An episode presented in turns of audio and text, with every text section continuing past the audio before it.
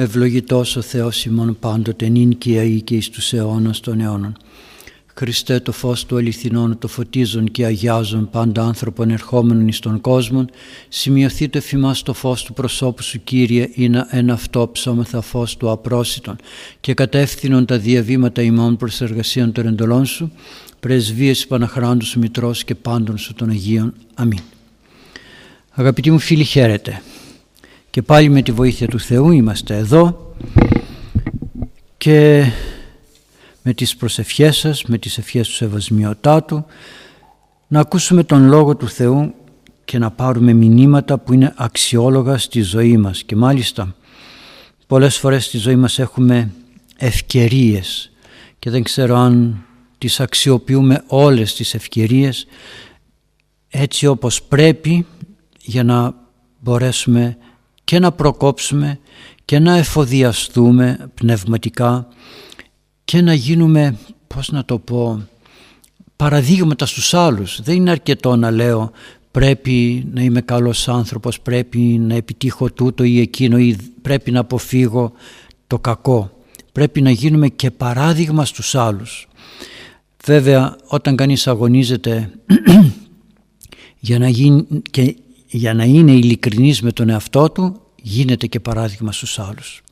Για να δούμε λοιπόν τι έχει να μας πει το βιβλίο των παροιμιών, και μάλιστα το 22ο κεφάλαιο, ο τρίτος στίχος και εξής. «Πανούργος ειδών πονηρών τιμωρούμενων, κρατεός αυτός παιδεύεται. Οι δεάφρονες παρελθόντες σε ζημιώθησαν». Ο πανούργος δεν είναι ο κακός άνθρωπος που μηχανεύεται κακά πράγματα, αυτός που αξιοποιεί κάθε τι, κάθε ευκαιρία. Αρπάζει τα πάντα και τα αξιοποιεί. Ο έξυπνος δηλαδή άνθρωπος, να το πούμε έτσι, όταν βλέπει τον πονηρό, τον κακό, τον διαστραμμένο, τον οποιονδήποτε πονηρό που έχει κακή διάθεση, να τιμωρείται, παιδαγωγείται έντονα και καλλιεργεί τον εαυτό του έντονα. Οι δεάφρονες, οι ανόητοι, παρέρχονται, παραβλέπουν το περιστατικό και ζημιώνονται. Τι να πούμε τώρα εδώ? Όντως, ο άνθρωπος ο οποίος είναι έξυπνος, δραστήριος, δυναμικός, δημιουργικός, δεν φτάνει να πούμε μόνο έξυπνος, πανούργος είναι αυτός ο οποίος χρησιμοποιεί κάθε ευκαιρία στη ζωή του. Αρπάζει τις ευκαιρίες και προσπαθεί να προοδεύσει, να προκόψει, να μάθει, να διδαχθεί. Αυτός λοιπόν ο άνθρωπος, όταν βλέπει τον πονηρό, πονηρός είναι εκείνος ο οποίος θέλει με όχι θεμητά, όχι νόμιμα, όχι σωστά, όχι ηθικά μέσα, να επιτύχει αυτό που θέλει, κλέβοντας, εξαπατώντας, κοροϊδεύοντας, αδικώντας, όλα αυτά. Αυτός ο άνθρωπος προσπαθεί να επιτύχει στη ζωή του, αλλά όχι με νόμιμους και σωστούς τρόπους, όχι μόνο έναντι της πολιτείας, είπα νόμιμους τρόπους, όχι μόνο έναντι της πολιτείας και έναντι των άλλων ανθρώπων. Όταν επί παραδείγματι συμπεριφέρομαι με διαστραμμένη σκέψη, προσπαθώντας να παρασύρω τον άλλον στις επιθυμίες τις δικές μου, έτσι ώστε εγώ να βγω κερδισμένος οικονομικά, πολιτικά, κοινωνικά, χωρίς ο άλλος να το καταλαβαίνει, είμαι πανούργος, είμαι άνθρωπος που δεν παραβαίνω τον πολιτικό νόμο, τον νόμο της πολιτείας, έτσι, παραβαίνω όμως το θέλημα του Θεού. Αυτός ο άνθρωπος λοιπόν κάποια στιγμή θα τιμωρηθεί. Δεν είναι ανάγκη να τιμωρηθεί από τους ανθρώπους. Και από την ίδια του τη ζωή θα τιμωρηθεί. Και από τον ίδιο τον Κύριο θα τιμωρηθεί. Διότι όποιος δεν χρησιμοποιεί θεμητά μέσα, μπορεί με να φαίνεται κάποια στιγμή ότι κερδίζει, ότι εκμεταλλεύεται, ότι πιάνει τους άλλους, να το πω έτσι, στην κορόιδα. Δεν καταλαβαίνουν, δεν κατανοούν. Τους αφαιρεί χρήματα, τους κάνει στραβές δουλειές, οτιδήποτε. Και φαίνεται ότι προχωρεί, προοδεύει. Λοιπόν, αυτός ο άνθρωπος κάποια στιγμή θα πάθει ζημιά από την κοινωνία, από τους ανθρώπους, από τον ίδιο του τον εαυτό θα έλεγα, αλλά και από τον ίδιο τον Θεό, ο οποίος δεν δέχεται τις πονηριές και τις αδικίες των ανθρώπων. Έτσι λοιπόν ο έξυπνος άνθρωπος παρατηρεί πώς ο καθένας προοδεύει στη ζωή του, εντός εισαγωγικών προοδεύει, και βλέπει και το αποτέλεσμα.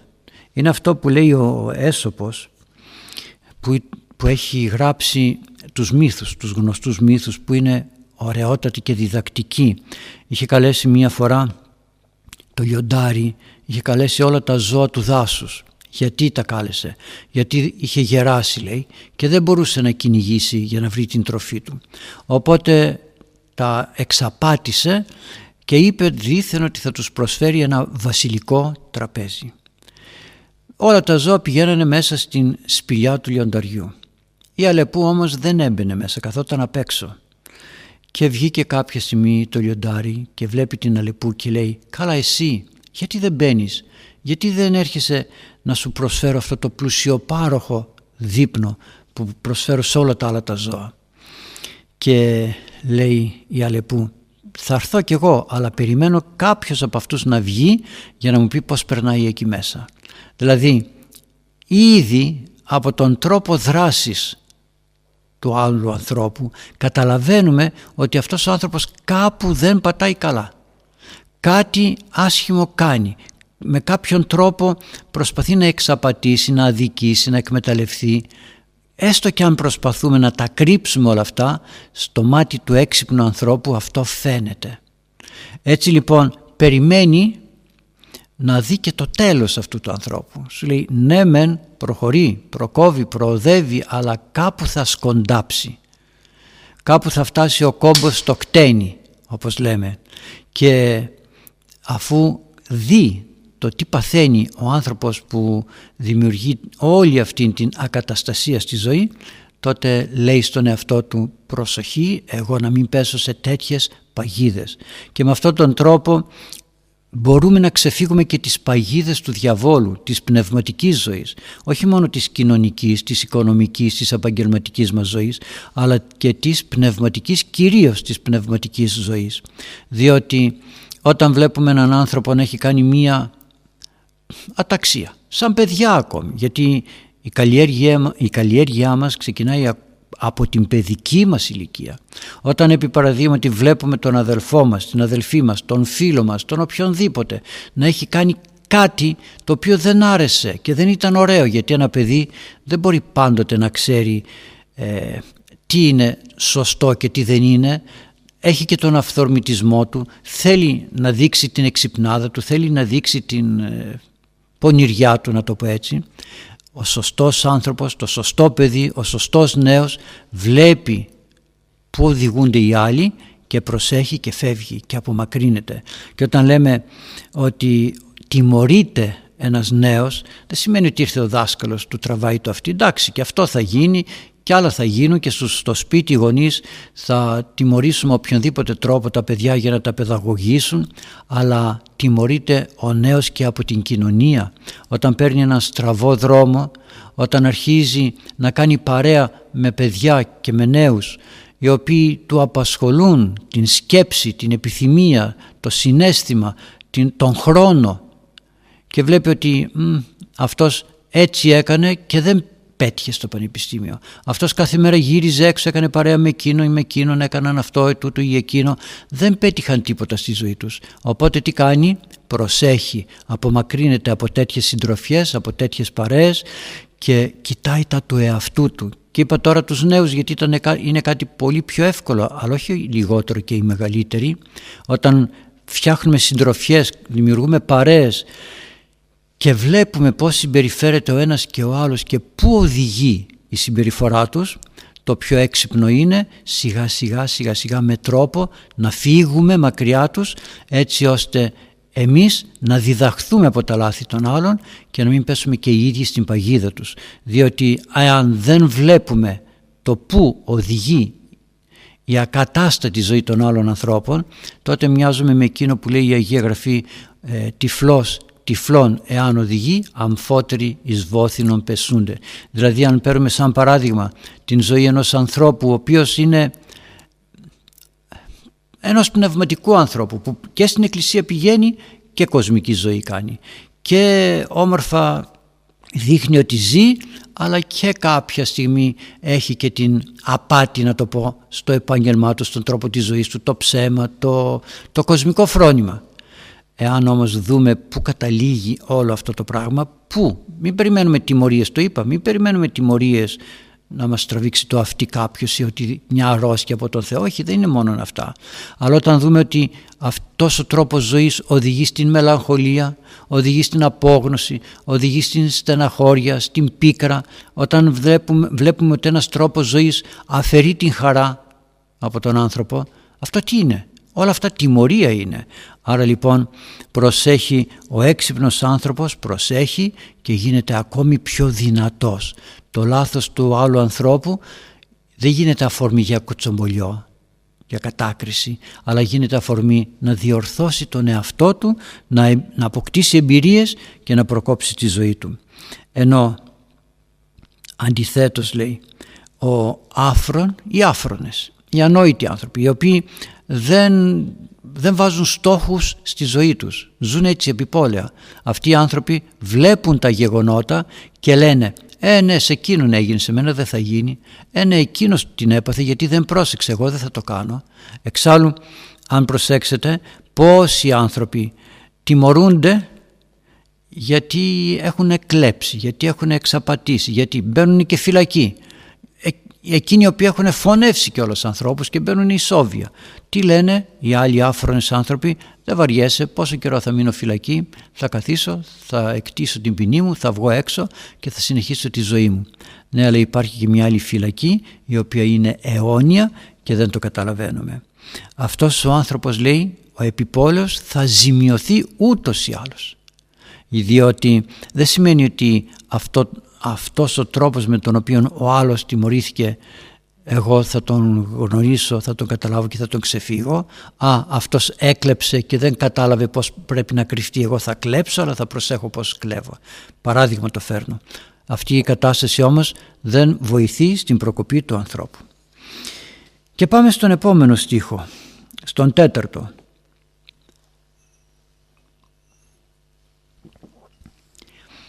Γενεάς σοφίας, φόβος Κυρίου, και πλούτος και δόξα και ζωή.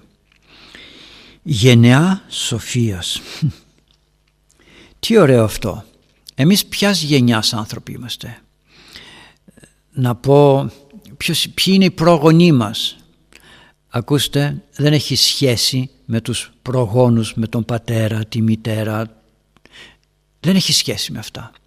Έχει σχέση με το αν είμαι παιδί της σοφίας, αν είμαι εκείνος ο οποίος θέλω να αναγεννιέμαι από την σοφία του Θεού. Γι' αυτό λέει γενιά σοφίας. Θέλω να είμαι και εγώ παιδί της σοφίας του Θεού.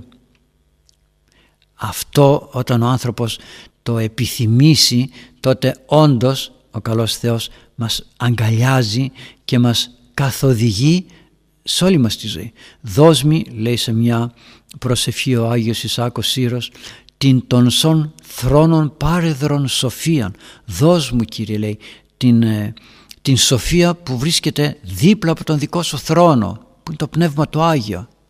Και μάλιστα λέμε σε μια, λέει ο Άγιος Σημειών, ο νέος θεολόγος, «Ελθέ το Πνεύμα το Άγιο, ελθέ το Πνεύμα της σοφίας, ελθέ ο πανταχού παρών, έλα, έλα, έλα», τον αναζητά. Και όταν κανείς αναζητάει όντως την σοφία του Θεού, γινόμαστε παιδιά του Θεού. Και αφού γινόμαστε παιδιά του Θεού, είμαστε γενιά της σοφίας του Θεού. Γι' αυτό και λέει γενιά σοφίας. Τι έχει αυτή η γενιά της σοφίας?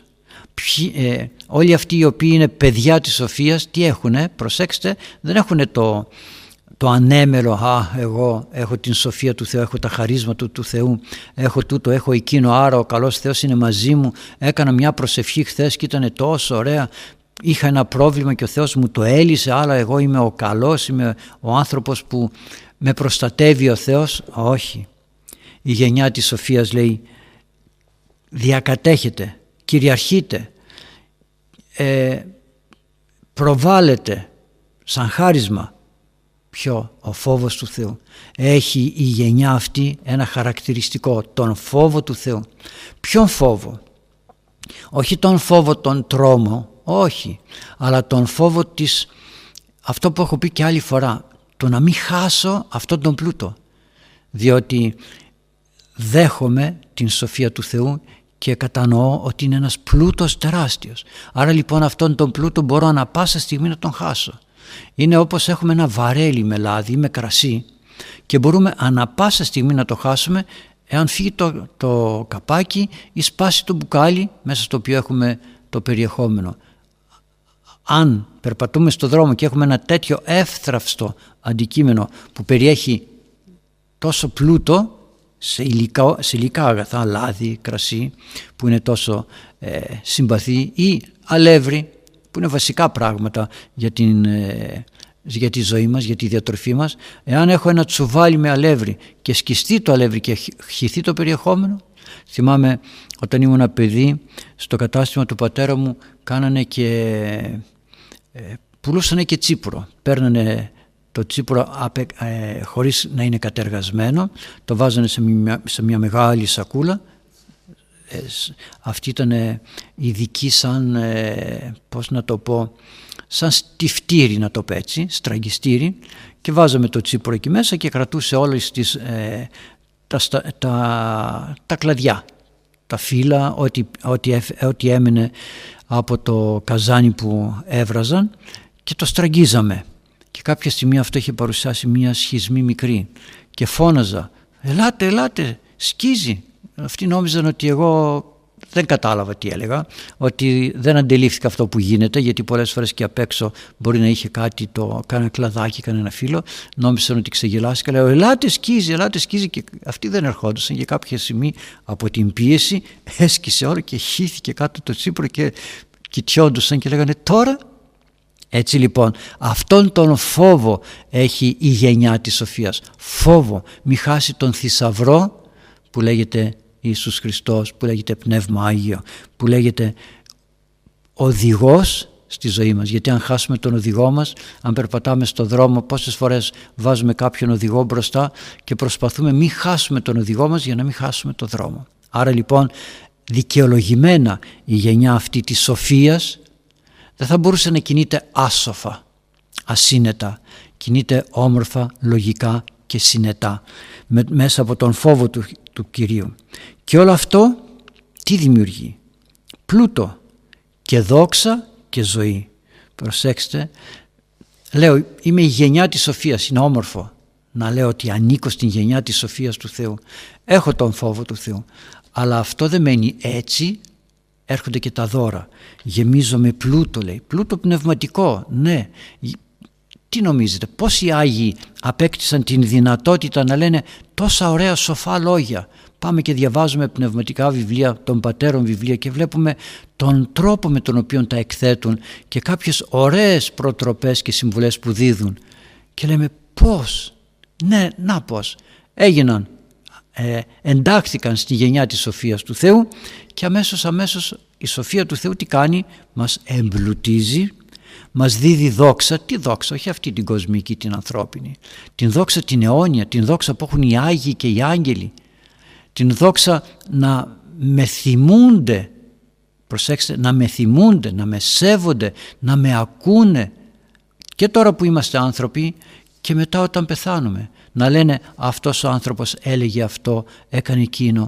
Δόξα ακόμη δίδει, μου δίδει δόξα, γιατί και οι άλλοι άνθρωποι με μιμούνται, και όταν εγώ ξέρω που πατάω και που πορεύομαι με ταπείνωση, γιατί έρχεται και ο διάβολος και μας δημιουργεί απάτες, τότε όλο αυτό με γεμίζει, όχι αυτή την δόξα την κοσμική που λέμε, μου γεμίζει χαρά.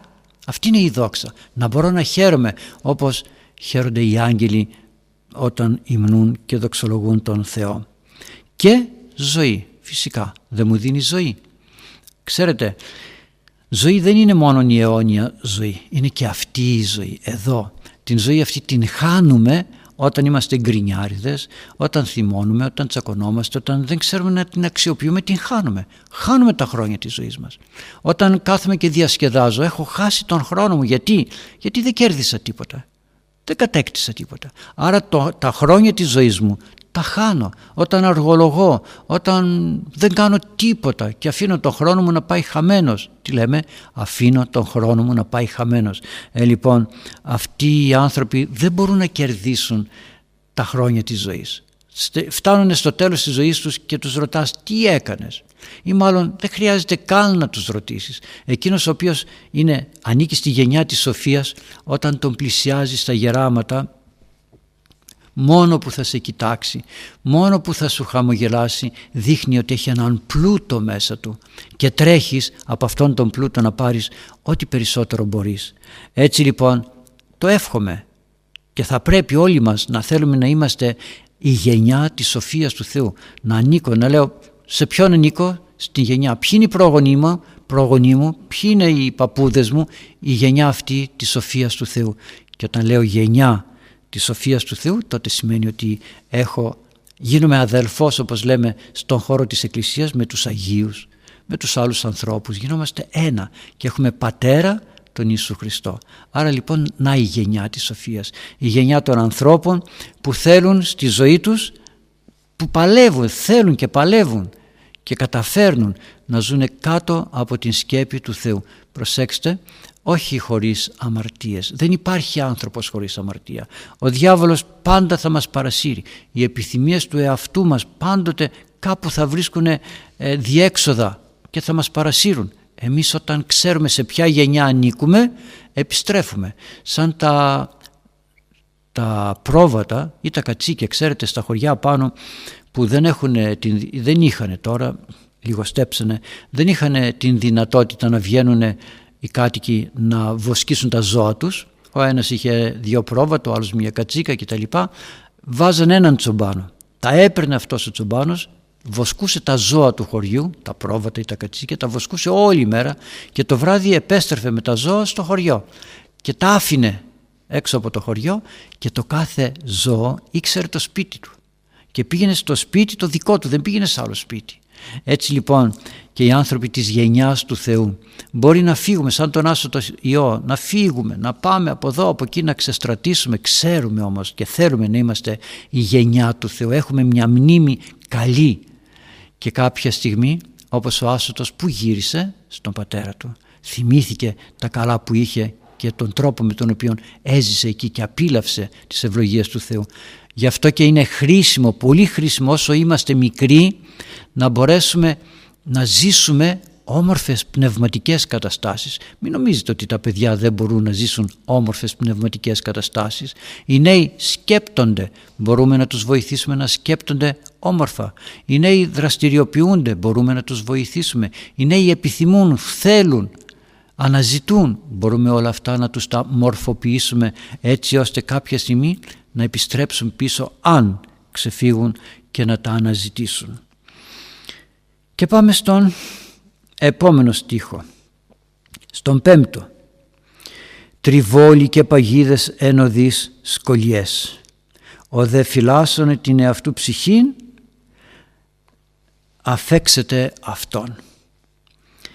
Τριβόλια και παγίδες. Έχετε συναντήσει ποτέ τριβόλια με το ποδήλατό σας? Πάνε τα λάστιχά σας, τρύπησαν όλα. Θυμάμαι παιδί ήμουνα μια φορά και βγήκαμε έξω, άνοιξη, βγήκαμε έξω και είχε χόρτα ο δρόμος και λέμε θα περάσουμε μέσα από τα χόρτα αυτά, να ακούσουμε και τον θόρυβο, σαν παιδιά να κάνουμε την αταξία μας.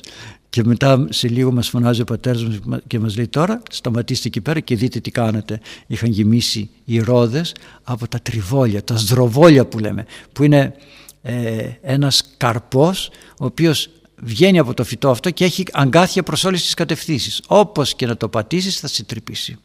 Λοιπόν, τριβόλια και παγίδες ενωδείς σκολιές στους δρόμους, τους άτακτους δρόμους, στους δρόμους που σε οδηγούν στην καταστροφή, στην αμαρτία, στην πτώση, στην κακία, οπουδήποτε. Οι δρόμοι αυτοί είναι δρόμοι του διαβόλου. Είναι δρόμοι που όχι μόνο δεν μας καθαρίζουν, αλλά μας λερώνουν ακόμη πιο πολύ. Γι' αυτό και λέει τριβόλια και παγίδες, όχι μόνο παγίδες και τριβόλια. Όπου και να πατήσεις θα βρεθείς μπλεγμένος. «Ο δε φυλάσσον την εαυτού ψυχήν, αφέξετε αυτόν». Αυτός όμως που φυλάει την ψυχή του, τον εαυτό του, τον φυλάει. Δεν τον αφήνει αδέσποτα από εδώ και από εκεί. Δεν τον αφήνει να παρασύρεται στις επιθυμίες κανενός. Ούτε στις επιθυμίες του εαυτού μου. Και ο εαυτός μου έχει κάποιες φορές κακές επιθυμίες. Προσπαθώ με νύχια και με δόντια να τον κρατήσω. Δεν τον κρατώ. Μου ξεφεύγει. Θα τον ξαναεπιστρέψω. Πάντως εκεί που θα πατήσω στον στραβό δρόμο αναγκαστικά θα επιστρέψω με κάποιο αγκαθάκι, με κάποιο τραύμα από την παγίδα στην οποία έπεσα. Αρκεί να γυρίσω όμως, να γυρίσω σαν τον πληγωμένο και να πω «Θεέ μου, πληγώθηκα, τραυματίστηκα, ίασε, θεράπευσε την ψυχή και το σώμα». Και ο Κύριος τι αγάπη έχει. Μας δέχεται, βλέπει τον στραβό δρόμο που παίρνουμε, φωνάζει, περιμένει και θέλει να δει την επιστροφή μας. Του αρέσει του Ιησού Χριστού να βλέπει την επιστροφή μας. Ξέρει ότι θα πέφτουμε, ξέρει ότι θα ξεφεύγουμε, ξέρει ότι θα παραστρατούμε. Του αρέσει όμως να βλέπει την επιστροφή μας και είναι ό,τι πιο ωραίο. Γιατί γίνεται, λέει, πολύ χαρά στον ουρανό επί ενία αμαρτωλό μετανοούντι. Άρα λοιπόν ας προσέχουμε τους δρόμους που βαδίζουμε και αν είμαστε έξυπνοι άνθρωποι να φυλάμε την ψυχή μας, τον εαυτό μας, ώστε λέει, να ξεφεύγουμε από τέτοιες παγίδες. Και φυλάμε τον εαυτό μας και από τι βλέπουμε, τι ακούμε, με ποιους συναναστρεφόμεθα, φεύγουμε. Εκεί που βλέπουμε ότι κάτι δεν πάει καλά, φεύγουμε. Είναι αυτό που λέει όμορφα το γεροντικό «Φεύγου Μαρτινιανέ και σώζου». Ήταν ένας Άγιος ο οποίος είχε μπλέξει με παρέες και λέει «Πω εδώ κάτι δεν πάει καλά, φύγε μακριά, φεύγου για να μπορέσεις να σωθείς». Αλλά επειδή όμως έχουμε συμπληρώσει τον χρόνο της ανάλυσης του κειμένου, ας αφήσουμε τα υπόλοιπα πρώτα Θεός για την επόμενη φορά και ας κρατήσουμε αυτά. Τις ευκαιρίες της ζωής μας μην τις χάνουμε, μην τις αφήνουμε έτσι να πάνε στράφτη που λέμε. Εκεί που βλέπουμε κάτι στραβό να το αποφεύγουμε. Μην λέμε ποτέ «Α, εγώ είμαι δυνατός, θα το καταφέρω». Λένε πολλοί τι κάνεις στο μοναχισμό, δεν κάνεις τίποτα, εδώ στο κόσμο σε θέλω να παλέψεις με τις παγίδες. Όχι αγαπητοί μου, δεν είναι σωστό αυτό. Και εμείς που ζούμε μέσα στον κόσμο και οι μοναχοί που είναι έξω από τον κόσμο πρέπει να ζούμε ως να μην επικοινωνούμε καθόλου με αυτό που λέγεται κόσμος. Όχι κόσμος άνθρωποι, όλοι οι άνθρωποι του Θεού είναι, αλλά η νοοτροπία του κόσμου να μην μας αγγίζει. Να βγαίνω στην αγορά και να μην με αγγίζει η νοοτροπία των άλλων ανθρώπων. Να πω εγώ γιατί βγήκα στην αγορά, βγήκα για να πάω σε αυτή τη συγκεκριμένη δουλειά, πουθενά άλλου. Δεν θα παρασυρθώ. Και αυτό κάνει τους ανθρώπους δυνατούς, γι' αυτό και λέει αυτοί οι άνθρωποι θα ξεφύγουν όλες τις παγίδες και θα έχουν την ζωή τους σταθερή σε μια πορεία για τη σωτηρία τους. Αυτά αγαπητοί μου, και τώρα να έρθουμε πριν πάμε στις ερωτήσεις σας στο ανάγνωσμα που σας έβαλα από το κατά Ιωάννην Ιεροευαγγέλιο και σας είπα το 19ο κεφάλαιο ποιος ήταν ο τελευταίος λόγος του Κυρίου επί της γης ως θεάνθρωπος πριν την Σταύρωση, και ο τελευταίος του λόγος ήταν «τετέλεστε». Τελείωσα. Προσέξτε, όχι τελείωσα με την έννοια πέθανα, αφού δεν πέθανε. Αν ήτανε αλλιώς θα λέει θα πεθάνω. Όχι, τελείωσα. Τι σημαίνει τελείωσα? Το έργο που είχα αναλάβει το εκπλήρωσα. Το έργο που μου ανέθεσε ο Θεός Πατήρ το έφερα εις πέρας. Τελείωσαν όλα. Δεν έχω κάτι περισσότερο να κάνω. Αυτό που μένει τώρα να πάω στον Άδη, να πάρω και από εκεί τις ψυχές και να συνεχίσουμε τον δρόμο της λυτρώσεως των ανθρώπων. Άρα λοιπόν ο τελευταίος λόγος επί της γης ήταν «τετέλεστε». Το πρώτο θαύμα, το πρώτο σημείο που έκανε ο Κύριος ήταν η μετατροπή του κρασιού, του νερού σε κρασί, στο γάμο της Κανά. Τότε άρχισαν τα θαύματα να επιτελούνται από τον Κύριο. Και ο τελευταίος του λόγος, το τελευταίο θαύμα θα λέγαμε, ήταν το «τετέλεστε», τελείωσα, χωρίς να τον έχει αγγίξει ο διάβολος και ο πειρασμός καθόλου. Πάτε τώρα να διαβάσετε το 20ο κεφάλαιο και να δείτε ποιος ήταν εκείνος που είδε πρώτος τον αναστάντα Κύριο. Ποιος συνάντησε πρώτος τον Ιησού Χριστό που αναστήθηκε. Διαβάστε το και είναι ωραίο κεφάλαιο, έχει ωραία μηνύματα. Και μετά από αυτά ας έλθουμε τώρα στα ερωτήματά σας που είναι όμορφα και διδακτικά. Ακούω, παιδιά. Χαίρετε, Πάτερ, την ευχή σας. Ευχή. Το πρώτο ερώτημα για σήμερα λέει το εξής. Πώς δυναμώνουμε το πνευματικό είναι μας? Σας ευχαριστώ πολύ. Δώστε μου και τα ερωτήματα. Πώς δυναμώνουμε το πνευματικό μας είναι? Γενικότερα, το είναι μας δεν είναι το σώμα. Το σώμα ξέρουμε να το δυναμώσουμε. Παίρνουμε τα φαγητά μας, τις βιταμίνες μας, τις διατροφές μας, τις σωστές. Το σώμα το δυναμώνουμε και είναι κάτι πολύ εύκολο. Το είναι μας εννοούμε το μέσα μας, την ψυχή μας, το πνευματικό μας είναι, την δύναμη να παλέψω. Αυτό σημαίνει. Αλλά ποιο είναι αυτό το είναι μας? Το έχω πει και άλλες φορές. Είναι η βούλησης, η νόησης και το συναίσθημα. Αυτό είμαι. Βούληση, νόηση, συναίσθημα. Και μάλιστα να προσπαθήσω στη ζωή μου. Λέμε βούληση. Τι θέλω? Να διαμορφώσω το θέλω μου. Να το διαμορφώσω. Και το νόηση. Την σκέψη μου. Το πώς σκέφτομαι. Θα μου πείτε σκέφτομαι σωστά. Προσέξτε, υπάρχει και το πνεύμα της αντιλογίας που έρχεται μέσα στην σκέψη, την σωστή σκέψη. Πάω να κάνω μια προσευχή, πάω να σκεφτώ κάτι καλό και έρχεται ο διάβολος και μου βάζει άλλον λογισμό. Πρέπει να παλέψω λοιπόν, να διαμορφώσω. Δυσκολότερο είναι το να σκέπτομαι σωστά. Δυσκολότερο, γιατί πρέπει να αποκτήσω σωστή γνώση, να γίνω, όπως είπαμε προηγουμένως, γενιά της σοφίας. Να παλεύω. Εδώ παλεύουμε να εισέλθουμε σε ένα σχολείο, στο μουσικό γυμνάσιο, στο πανεπιστήμιο, και κάνουμε ή σε μια δουλειά ή σε ένα λεωφορείο για να πάμε στον προορισμό μας και στριμωχνόμαστε να μπορώ να μπω κι εγώ σε αυτό το λεωφορείο για να πάω εκεί που πρέπει να πάω. Γιατί να μην στριμωχθώ να μπω στη γενιά της σοφίας? Και μάλιστα εκεί μέσα όλοι χωράμε. Όλοι χωράμε. Άρα λοιπόν θα δυναμώσω το είναι μου με το να λέω θέλω να είμαι στη γενιά της σοφίας. Και τότε θα αρχίσω να διαμορφώνω το θέλω μου. Τι σημαίνει διαμορφώνω το θέλω? Είναι Τετάρτη. Δεν θέλω λάδι. Δεν θέλω, αν θέλει να κάνει κανείς περισσότερη άσκηση. Δεν θέλω να φάω κρέας. Δεν θέλω. Μα μέσα μου θα μου λέει έλα τώρα και τι πειράζει. Θα έρθουν και οι άλλοι. Όχι, δεν θέλω, και να είμαι σταθερός. Σταθερός, και αν ξεφύγω κάποτε να πω επιστρέφω. Και όχι να βάζω αρχή την άλλη μέρα. Λέω άντε τώρα έφαγα σήμερα, πιάνω αυτό το απλό. Αρτήθηκα σήμερα, δεν πειράζει, από αύριο θα αρχίσω να νηστεύω, να προσέχω. Όχι, από τώρα. Ο αθλητής όταν πέσει στο δρόμο, στο άθλημά του πέσει, δεν λέει έπεσα τώρα, δεν πειράζει, στο επόμενο αγώνισμα, την επόμενη φορά θα προσπαθήσω να σηκωθώ ή θα προσπαθήσω να μην πέσω. Όχι, εκείνη την ώρα σηκώνεται και συνεχίζει. Γι' αυτό και η Εκκλησία έχει βάλει περιορισμούς. Τι?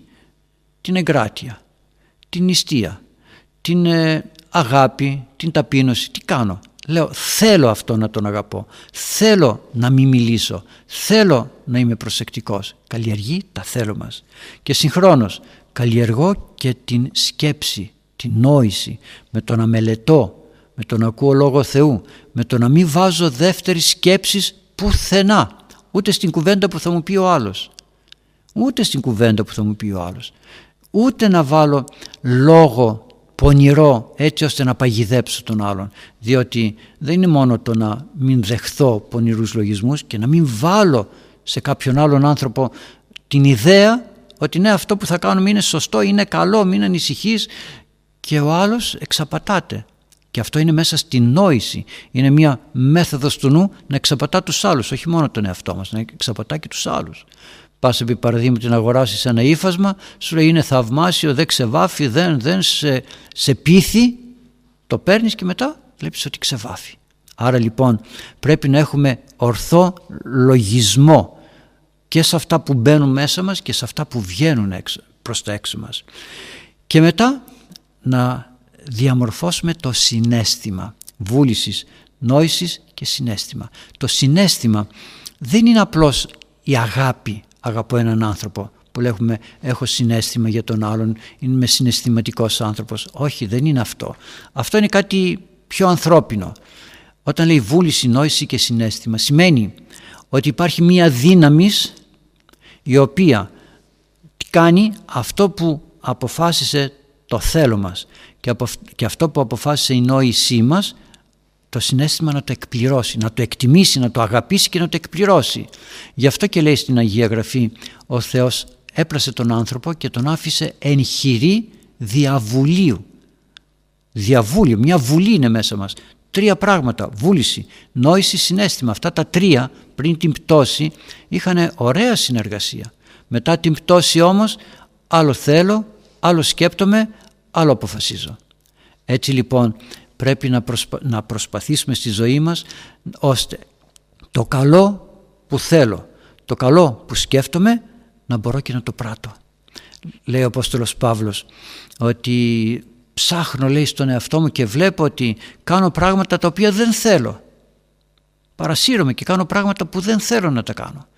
Άρα λοιπόν πρέπει η βούλησής μας να δουλεύει σωστά, η νόησής μας να σκέπτεται σωστά και οι αποφάσεις μας να είναι αποτέλεσμα καλής θελήσεως και καλής σκέψης και όχι αποφάσεις επιπόλαιες.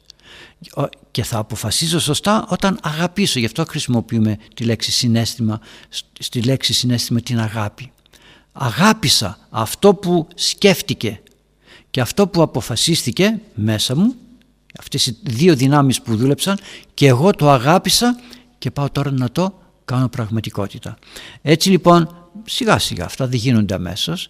Εξάλλου το ερώτημα λέει πώς να δυναμώνουμε. Ναι, με αυτόν τον τρόπο σιγά σιγά θα δυναμώνουμε το πνευματικό μας είναι, την πνευματική μας προσωπικότητα και θα έχουμε χαρές, προσέξτε, θα έχουμε χαρές μέσα σε όλα αυτά. Γιατί αντί να κάθουμε και να ασχολούμε με τετριμένα πράγματα θα ασχοληθώ με κάτι πολύ σπουδαίο. Εξάλλου το πιο σπουδαίο πράγμα είναι η διαμόρφωση του εαυτού μας. Και αυτό θα μας γεμίσει και θα μας δίνει αφορμή και για κάτι περισσότερο και για κάτι περισσότερο. Αυτό λοιπόν σας το προτείνω και σε εσάς και σε μένα. Όλοι μας αυτό πρέπει να κάνουμε για να νιώθουμε όχι την πίκρα, όπως έλεγε ένα άλλο ερώτημα την προηγούμενη φορά, όχι την πίκρα της αμαρτίας, αλλά την χαρά της παρουσίας του Θεού. Το επόμενο ερώτημα. Χαίρετε Πάτερ, την ευχή σας. Το επόμενο ερώτημα λέει το εξής. Μας έχετε πει να μην δεχόμαστε να διαβάζουμε προσευχές ανωνύμων. Στην προσευχή της Θείας Ευχαριστίας έχει προσευχή ανώνυμου ατόμου. Σας ευχαριστούμε πολύ που μας προστατεύετε. Όμως εμείς πώς μπορούμε να διακρίνουμε την αληθινή και σωστή προσευχή από την πλανεμένη? Ευχαριστώ πολύ, την ευχή σας. Την ευχή του καλού Θεού. Ωραίο το ερώτημα αυτό, αλλά έχει δείχνει ότι έχουμε μία ανικανότητα, να το πω έτσι, να καταλάβουμε τι είναι προσευχή και στη συνέχεια να επιλέξουμε το ποια προσευχή είναι σωστή ή όχι. Καλώς το θέσατε αυτό το ερώτημα, αλλά να σας πω κάτι. Λέτε, στην Θεία Ευχαριστία, στην προσευχή της Θείας Ευχαριστίας υπάρχει μια προσευχή ανωνύμου. Ακούστε, αφού μιλάμε για προσευχή Θείας Ευχαριστίας, άρα είναι μια προσευχή συγκεκριμένη, πιανού της Εκκλησίας. Προσέξτε, το πιο επώνυμο είναι της Εκκλησίας, η πιο επώνυμη προσευχή είναι η προσευχή της Εκκλησίας, όχι του ατόμου. Αν λέει κάποια στιγμή ότι η προσευχή του Αγίου Σιμεών, του Νέου Θεολόγου, προσευχή του Μεγάλου Βασιλείου κτλ. Αυτά ήταν μεν ατόμων, αλλά έγιναν της Εκκλησίας. Δεν υπάρχουν μεμονωμένες προσευχές. Όλες αυτές στο Μηναίο, επί παραδείγματι, στην Παρακλητική, στο Τριώδιο, οπουδήποτε. Όλα αυτά τα βιβλία της Εκκλησίας είναι της Εκκλησίας προσευχές. Έστω κι αν υπόθηκαν από κάποιον άνθρωπο. Εξάλλου γράφουμε έναν κανόνα, μια ασματική ακολουθία σε έναν Άγιο. Αυτήν την ακολουθία την έγραψε κάποιος. Αν αυτή την ακολουθία του κάποιου δεν την πάρει η Εκκλησία να την αναγνωρίσει ως σωστή, είναι, έστω κι αν είναι επώνυμος, είναι ανωνύμου προσευχή. Δεν ανήκει στην Εκκλησία. Έστω κι αν είναι ονομαστός, επώνυμος, δεν ανήκει στην Εκκλησία. Άρα λοιπόν προσευχές είναι αυτές που ανήκουν στην Εκκλησία και τις προσφέρει η Εκκλησία. Θα μου πείτε, υπάρχουν και προσευχές άλλων ανθρώπων. Αγίων, ναι. Να βρω μία προσευχή του Αγίου Παϊσίου, του τη διαβάσω. Αφού έγινε Άγιος, αφού έγινε αποδεκτός ως προσωπικότητα, δεν είναι αποδεκτά και αυτά τα έργα του που έκανε. Ανώνυμες προσευχές όταν λέμε, δεν είναι αυτές οι προσευχές που υπάρχουν μέσα στην λατρεία της Εκκλησίας μας. Εξάλλου υπάρχουν πάρα πολλά πράγματα που δεν ξέρουμε ποιος το έχει γράψει. Υποθέτουμε. Το φως Ιλαρών ποιος το έχει γράψει, την ωραιότητα της Παρθενίας ποιος το έχει γράψει. Δεν τα ξέρουμε όλα. Τις πρεσβείες της Θεοτόκου που είναι πρωτοχριστιανική προσευχή, δεν τα ξέρουμε. Το πώς κάνουμε τον Τίμιο Σταυρό δεν είναι πουθενά γραμμένο. Έτσι κάνουμε τον Τίμιο Σταυρό. Πού είναι γραμμένο? Σε κάποιο επώνυμο βιβλίο πατερικό, ώστε να ξέρω ότι έτσι κάνουμε το Σταυρό μας. Δεν είναι πουθενά γραμμένο. Και άλλα πράγματα. Πώς ευλογεί ο ιερεύς, ότι ευλογεί ο ιερεύς έτσι. Πού είναι γραμμένο? Ευλογούσε και ο Μωυσής. Πώς ευλογούσε? Πού είναι γραμμένο? Ευλογούσε και ο Κύριος.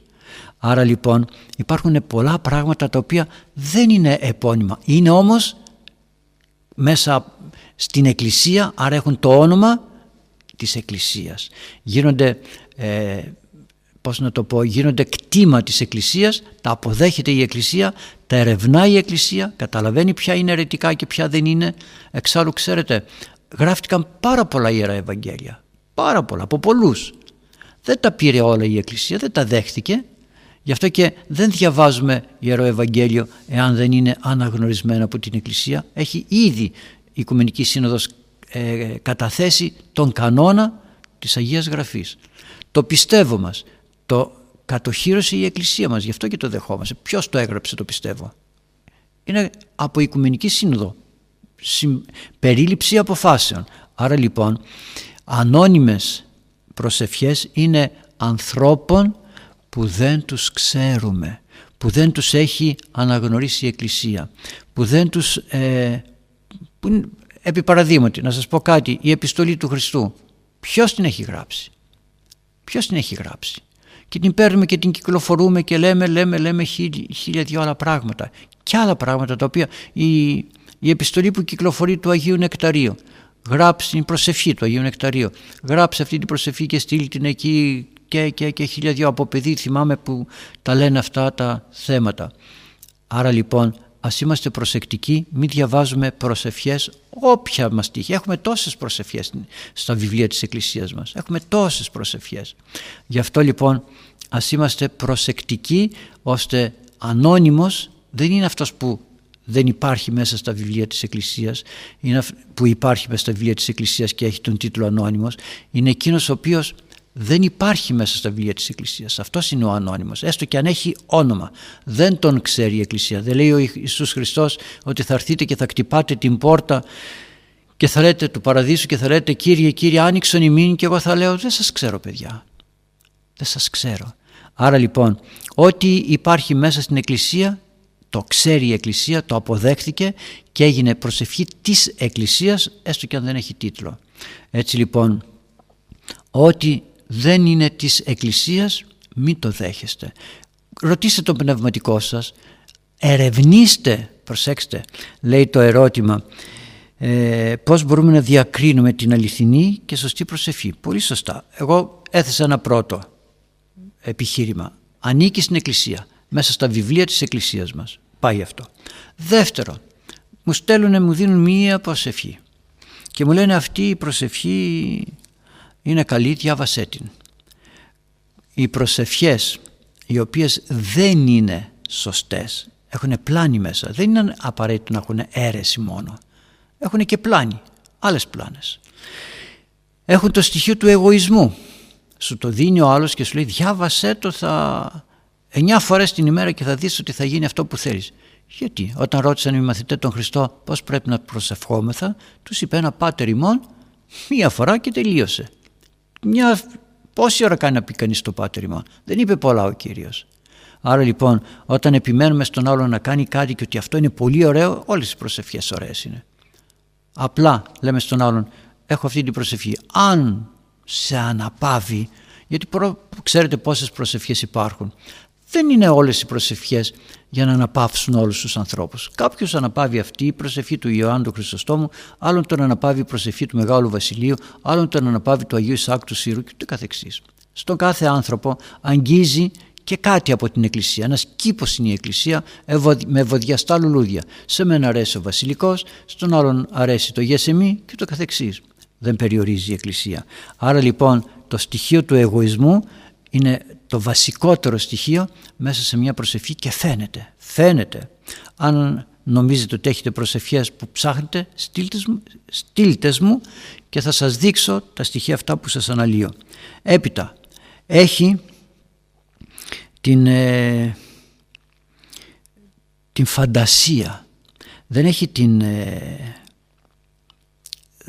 ειλικρίνεια μέσα, έχει φαντασία, έχει λέξεις και προτάσεις οι οποίες δεν στέκουν στη λογική μας. Όταν σου λέει ο άλλος την έκανε αυτήν την επιστολή, την έδωσε και βρήκε το λαχείο, ο άλλος δεν την έδωσε και έπαθε ζημιά, τι σημαίνει αυτό? Στη συνέχεια δημιουργεί έναν φόβο, την διαβάζω και μου δημιουργεί φόβο, δεν μου δημιουργεί χαρά, μου δημιουργεί φόβο. Δημιουργεί και ένα συμφέρον, δώσ' το και θα επιτύχεις αυτό, πήγαινε και εκεί και κάνε αυτό. Πόσες φορές πάνε οι άνθρωποι σε μάγους και έρχονται και μας λένε θέλω να κάνω μια θεία λειτουργία. Ωραία, λέω, πότε μπορείτε αύριο να έρθετε? Α, δεν μπορώ αύριο γιατί θα έχω άλλη θεία λειτουργία στον τάδε ναό. Γιατί? Διότι λένε οι μάγοι ή εκείνοι οι οποίοι ξέρουν δήθεν τα πνευματικά, θα πας να κάνεις 3 θείες λειτουργίες την ίδια ώρα. Άρα κάνω μία εδώ, κάνω μία εκεί, κάνω και μία παραπέρα, δεν μπορώ να είμαι και στις 3 παρών. Ακούω όμως, ακούω αυτά που μου λέει. Τι είναι αυτά? Συμφέρον. Γιατί το κάνω? Γιατί θέλω να επιτύχω κάτι. Ενώ αν πίστευα θα έλεγα μου είναι αρκετή η μία θεία λειτουργία και η προσευχή στον καλό Θεό. Ενώ αντιθέτως οι σωστές προσευχές δεν έχουν συμφεροντολογικό χαρακτήρα. Όποιος θέλει την κάνει. Και δεν χρειάζεται εγώ να δημιουργήσω καταστάσεις τέτοιες για να σε πείσω να κάνεις την προσευχή. Σου γεμίζει χαρά. Σε αφήνει ελεύθερο. Εξάλλου έβλεπα μια μέρα, μου στείλανε ένα βιντεάκι, κάποιοι γονείς βγήκανε περίπατο στην πόλη και περάσαν, κλειστή αγορά ήταν, και περάσαν έξω από ένα κατάστημα που είχε μια βιτρίνα και στη βιτρίνα είχε εικόνες, είχε σταυρουδάκια, είχε και άλλα πράγματα. Και το μικρό του το παιδάκι σταμάτησε, είδε, κοίταξε τις εικόνες, κοίταξε τους Αγίους και άρχισε να κάνει το σταυρό του το καημένο. Και έκανε και μετάνοιες και προσπαθούσε να πάει να φιλήσει τις εικόνες που ήταν εκεί, νομίζοντας ότι είναι στον χώρο της Εκκλησίας. Είδατε, αυτό το παιδί γεμίζει με χαρά όταν βλέπει εικόνα. Έστω και αν δεν λέει τίποτα, γεμίζει με χαρά, γιατί είναι παρουσία του καλού Θεού. Έτσι λοιπόν μας δημιουργεί χαρά, μας δημιουργεί ταπείνωση, μας γεμίζει με αγάπη. Δεν είναι δυνατό να κάνω προσευχή, να πάω ένα προσκύνημα κάπου και να επιστρέφω και να τσακώνομαι με τη γυναίκα μου. Δεν είναι προσκύνημα ευλογημένο αυτό. Δεν είναι δυνατό να πάω να κάνω την δωρεά μου και να επιστρέφω στο σπίτι και να τσακώνομαι με τους ανθρώπους. Δεν είναι προσευχή. Έστω και αν κάνω, ακόμη και της Εκκλησίας προσευχές αν κάνω, μπαίνει ο διάβολος και μας εκτρέπει. Είναι δυνατόν να κάθομαι στο σπίτι μου να κάνω προσευχή και όταν τελειώσω την προσευχή μου να έρθει το παιδί μου ή ο άντρας μου να μου πει κάτι και να τσακωθούμε? Τότε τι προσευχή έκανα? Άρα λοιπόν το στοιχείο της ειρήνης, της αγάπης, της χαράς είναι δείγμα μη πλανεμένης, όχι μόνο μη πλανεμένο κειμένο προσευχής, αλλά και μη πλανεμένης προσευχής δικής μου. Προσέξτε, δεν είναι το θέμα αν αυτή την προσευχή που διαβάζω αν είναι έγκαιρη ή όχι έγκαιρη. Το θέμα είναι αν αυτή την προσευχή που εγώ κάνω είναι αποδεκτή από τον Θεό ή όχι αποδεκτή. Ας προσέχουμε λοιπόν όχι μόνο τι προσευχές διαβάζουμε, αλλά και πώς τις λέμε τις προσευχές μας. Να πάμε στο επόμενο ερώτημα. Το τρίτο ερώτημα για σήμερα λέει το εξής. Θα ήθελα να ρωτήσω γιατί η Ορθόδοξη Εκκλησία μας δεν δέχεται την καύση των νεκρών. Είναι αλήθεια πως αυτοί που έχουν καεί δεν θα αναστηθούν στη δεύτερη παρουσία του Κυρίου? Καταρχάς να σας πω, όταν μου λένε εγώ θα ήθελα να με κάψουν, να κάψουν το σώμα μου όταν πεθάνω, τους λέω μπράβο, επιθυμείς να πας πιο γρήγορα στην φωτιά της κολάσεως πριν ακόμη έρθει η ώρα σου. Λοιπόν αγαπητοί μου, όντως για σκεφτείτε ότι πέφτω στην φωτιά. Γιατί να πέσω στη φωτιά? Γιατί να πετάξω το σώμα στη φωτιά? Ποιος ο λόγος? Αλλά δεν μπορώ εκεί μέσα στο... Μα είναι ανοησία. Είναι ανοησία, διότι το σώμα δεν το εξουσιάζω μετά θάνατον. Δεν το εξουσιάζω. Όπου και να είμαι, η φαντασία η δική μου τα φτιάχνει όλα. Είτε στην φωτιά πέσω, είτε στον χώμα πέσω, το σώμα δεν το εξουσιάζω. Αλλά δείχνω το που επιθυμώ να είμαι. Επιθυμώ να είμαι με την φωτιά και όχι με τον φυσικό τόπο, γιατί η γη είναι ο τόπος. Εξής εις γην εξής ελήφθη, λέει. Επιστρέφω στην γη από που έχω ληφθεί. Ένα μήλο θα πέσει από τη μιλιά, θα πάει στη γη, θα δημιουργήσει προϋποθέσεις τέτοιες για να βλαστήσει καινούριο φυτό. Άρα λοιπόν, με το να λέω ότι θέλω να καώ, σημαίνει ότι σβήνω όλες τις μνήμες της υπάρξεώς μου από τους ανθρώπους και από τον Θεό. Τα σβήνω όλα. Τα καλά, τα στραβά μένουνε. Δεν σβήνουν τα στραβά. Ξέρετε, άμα πάρετε ένα έπιπλο και έχει μεταλλικά αντικείμενα, ξύλινο έπιπλο και έχει μεταλλικά αντικείμενα και το ρίξετε στη φωτιά, τα μεταλλικά αντικείμενα δεν θα πάθουν τίποτα, θα παραμείνουν. Το ξύλο θα καεί, θα γίνει στάχτη, τα μεταλλικά αντικείμενα θα παραμείνουν. Έτσι είναι και η αμαρτία. Είναι το μέταλλο της ψυχής μας, διότι αφήσαμε τον εαυτό μας και δεν τον καθαρίσαμε και έμεινε με το μέταλλο της σκουριά, να το πω έτσι, της αμαρτίας. Και ένας άλλος λόγος είναι που δεν θέλει η Εκκλησία. Πρώτον, σέβεται τον κεκοιμημένο, το σέβεται.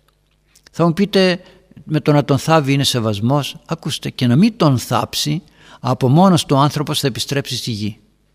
Και να μην τον θάψει. Γιατί οι άνθρωποι που έχουν πεθάνει στον πόλεμο και δεν τους έχει βρει κανένας, ή έχουν αρπαχτεί από τα θηρία, τους έχουν φάει τα θηρία, ή έχουν πνιγεί στη θάλασσα, πού επιστρέφουν? Σε αυτόν τον τόπο από τον οποίο έχουν ληφθεί.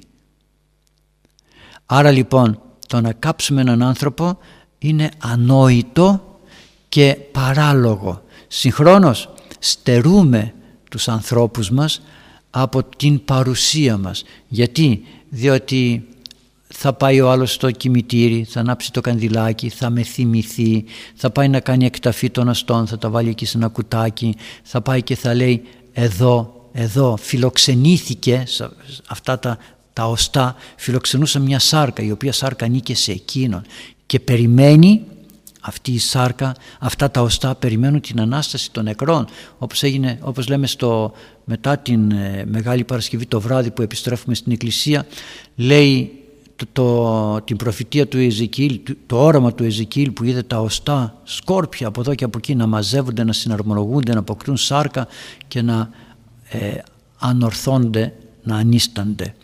Όπως επίσης είναι αλήθεια ότι δεν θα αναστηθούν στη Δευτέρα Παρουσία, όλοι θα αναστηθούμε. Προσέξτε, όλοι θα αναστηθούμε. Η μεν η ζωή είναι αιώνιον, η δε η κρίση είναι αιώνιον. Το λέει η Αγία Γραφή, όλοι θα αναστηθούν. Όπου και να πάμε δεν χάνεται τίποτε από τον άνθρωπο. Ναι, Αλέξανδρε, θέλεις ένα ερώτημα? Ναι. Θα ήταν αμαρτία άμα ένας κοντινός μας άνθρωπος όταν φύγει σαν επιθυμία του είχε να καεί, αλλά εμείς τον θάψουμε κανονικά, οπότε τον σώσουμε, ή είναι και αμαρτία? Σωστά, πολύ σωστά. Προσέξτε, πολύ ωραίο το ερώτημα. Λέει κάποιος, όταν πεθάνω να με κάψετε, όταν πεθάνω να με πάτε να με θάψετε στο χωριό. Ξέρετε τι λέω στους ανθρώπους? Άκουσε, άνθρωπέ μου, εάν θέλεις να πας στο χωριό να ταφείς και αν θέλεις να καεί το σώμα σου όταν πεθάνεις, φρόντισε να μην πεθάνεις για να κάνεις αυτό που θέλεις, την επιθυμία σου. Έτσι και πεθάνεις, μην δίνεις εντολές στους άλλους. Οι άλλοι θα κάνουν αυτό που μπορούν και αυτό που επιθυμούν και αυτό που θέλουν. Τελείωσε. Διότι εάν εσύ λες, όταν πεθάνω με θάψε στο χωριό, αν έχει χιόνια τι θα γίνει? Πώς θα σε θάψουν στο χωριό, πώς θα σε πάνε εκεί πέρα? Θα βάλουν μηχανές για να ανοίξουν τον δρόμο και να πάνε σε θάψουν? Άρα λοιπόν και εδώ υπάρχει ανοησία. Δίδω εντολές για το τι θα με κάνουν αφού πεθάνω. Θα έλεγε κανείς, πέθανε εσύ τώρα, άνθρωπέ μου, άφησε μας ήσυχους και εμείς θα δούμε τι θα κάνουμε. Δεν είναι ούτε αμαρτία, ούτε ασέβεια των κεκοιμημένων, ούτε τίποτα. Άμα θέλει, οι Άγιοι ξέρετε τι κάνανε? Όταν καταλάβαιναν ότι θα πεθάνουν, ανοίγανε τον τάφο τους, μπαίνανε μέσα, καθότανε και περίμεναν να έρθει το τέλος τους και τελείωσε. Θα μου πείτε, αυτοί ήταν Άγιοι. Φυσικά, άρα εμείς δεν είμαστε Άγιοι όταν δίδουμε εντολές τι θα μας κάνουν. Φρόντισε, άνθρωπέ μου, εσύ την ψυχή σου. Τι θα κάνεις από εκεί και πέρα, άσε το σώμα, θα το πάρουν οι νεκροί να θάψουν τους εαυτούς νεκρούς, που λέει ο Κύριος στον Απόστολο. Κοίτα εσύ τι θα κάνεις παραπέρα. Έχεις άλλη δουλειά να κάνεις. Έχεις να αντιμετωπίσεις τους δαίμονες που θα σε κατηγορούν. Έχεις να αντιμετωπίσεις τον εαυτό σου, το πνεύμα της αντιλογίας του εαυτού σου που δεν θα δέχεσαι τα λάθη σου. Έχεις δουλειά να κάνεις όταν πεθάνεις. Άσε τους άλλους να κάνουν αυτό που μπορούν. Και αν εσύ δεν θέλεις να σε κάψουν και σε κάψουν, δεν είναι δική σου η αμαρτία. Αμαρτία είναι όμως το να απαιτώ από τους άλλους τι να με κάνουν. Θα με βάλετε αυτό το φέρετρο, δεν θα έρθει εκείνος, θα του πεις να μην έρθει στην κηδεία μου, τον άλλον θα τον διώξεις, τον άλλον έτσι. Τι μας νοιάζει αυτό, τι μας νοιάζει τι θα γίνει. Εμείς να κοιτάμε τους εαυτούς μας, γιατί δεν έχουμε επίγνωση του τι σημαίνει πεθαίνω. Αλλά δεν ξέρω αν προλαβαίνουμε να απαντήσουμε και σε άλλο ερώτημα, δεν έχουμε πολύ χρόνο. Ας αφήσουμε τα επόμενα ερωτήματα. Και είναι τόσο ωραία για την επόμενη φορά. Και χαίρομαι που θέτετε και επιτόπου. Μακάρι να μπορούσαμε του χρόνου πρώτα Θεός να είμαστε πάλι όλοι μαζί όπως ήμασταν, ώστε αυτά τα ερωτήματα να μπορούμε να τα συζητούμε όλοι μαζί εδώ σε αυτόν τον χώρο, όπως κάποτε τόσο ευλογημένες συναντήσεις είχαμε που γέμιζε εδώ κάτω ο Άγιος Φανούριος και σας καμάρωνε και ψάλαμε όλοι μαζί και εφοδιαζόμασταν όλοι πνευματικά. Έχει ο καλός Θεός. Ας είμαστε καλά και πάλι θα μας δώσει αυτές τις ευκαιρίες αν τις αξιοποιούμε σωστά. Δι' ευχών των Αγίων Πατέρων ημών, Κύριε Ιησού Χριστέ ο Θεός, ελέησον και σώσον ημάς. Αμήν. Να σας ευλογεί ο καλός Θεός. Καλή συνάντηση την επόμενη φορά. Χαίρετε αγαπητοί μου.